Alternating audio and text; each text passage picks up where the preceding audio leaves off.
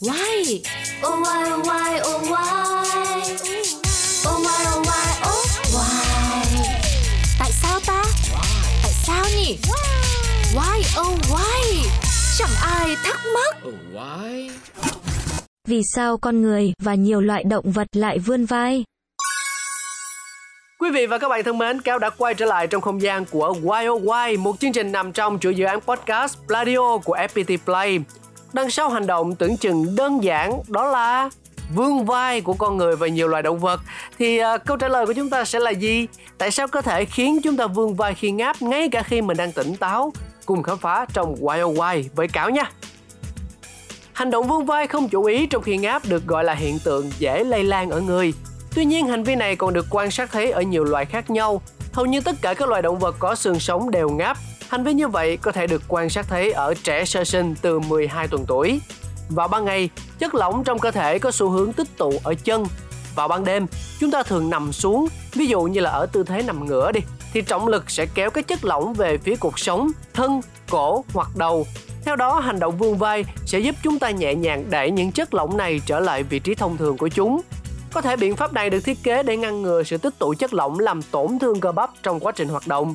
Nó cũng giúp giải quyết tình trạng cứng hoặc căng cơ và khớp của chúng ta do dành thời gian dài ở một tư thế. Về lâu dài, điều này giúp duy trì phạm vi di chuyển rộng rãi ngay cả khi chúng ta không tham gia vào các hoạt động như vậy.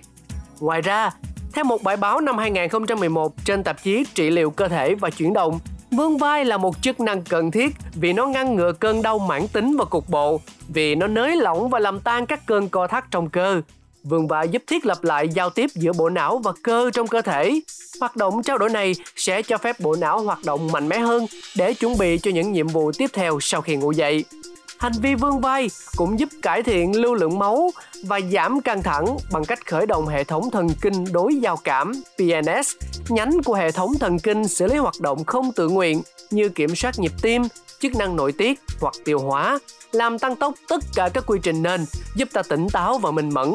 Mức độ chuyển động cũng làm tăng nhịp tim, đẩy máu đến các cơ ở tứ chi.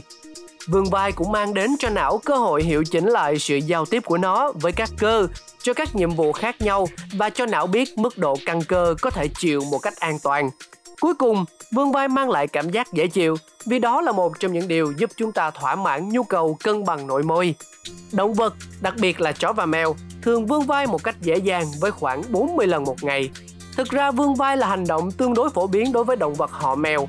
Huyết áp của chúng thường giảm khi ngủ, do đó hành vi vươn vai có thể làm cho cơ bắp của chúng di chuyển, tăng lưu lượng máu và giúp loại bỏ độc tố.